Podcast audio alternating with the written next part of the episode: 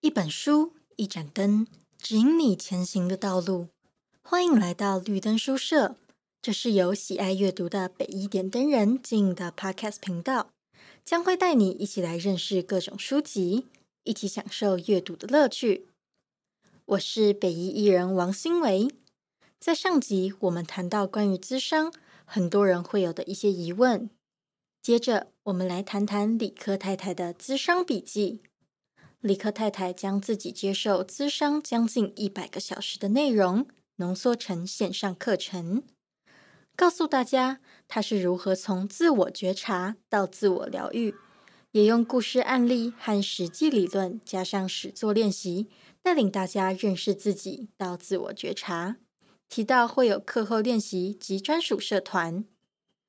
接下来提到的多为专业人士的观点，也有一些民众的不同观点。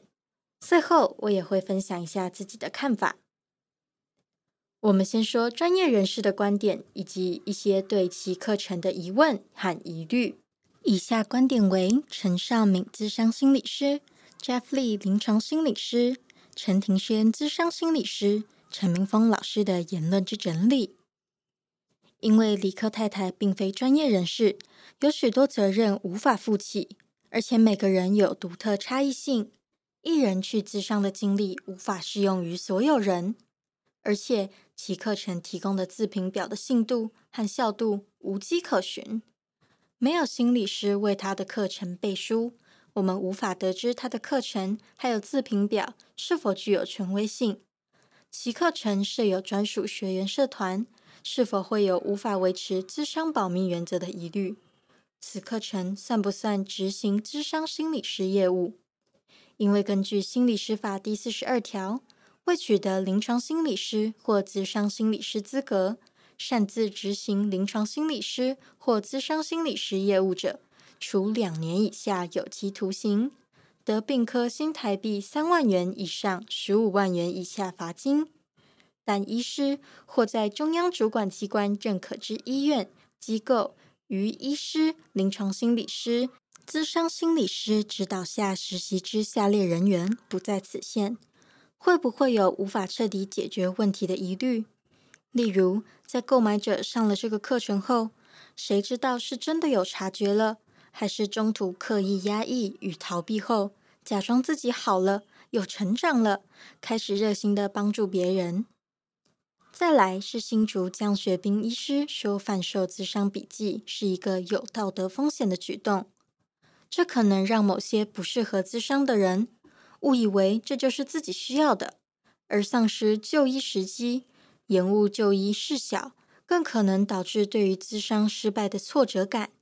此后拒绝得到其他人的帮助，不是咨商没有用，是咨商并不适合所有人的所有状态。另外，心理治疗与心理咨商都是医疗行为，在非职业场所进行医疗行为是非法的。像他出去少府院看诊，都需要进行报备支援。医疗作为一种潜在更容易伤害人的专业，更需要被把关。未拥有证照的状况下，说这些东西是心得笔记，实际上是治疗技巧。贸然进行相关课程，更是非法的。自伤就是一个要去面对自己的过程，意味着要谈自己的经验。觉察自己的情绪，当然你可以看到过往生命的美好，但同时也得直视那些走不过去的失落、难过与愤怒。这个过程是辛苦，也是不容易的。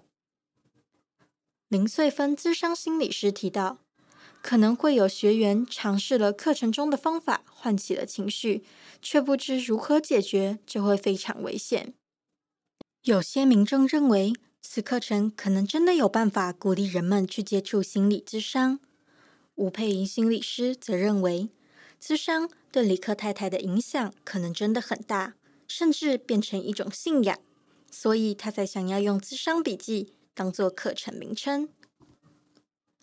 我的看法是，如果他将课程换名字，或是变成单纯分享自己的咨商经历，鼓励大家接触咨商的话，好像就可以被接受。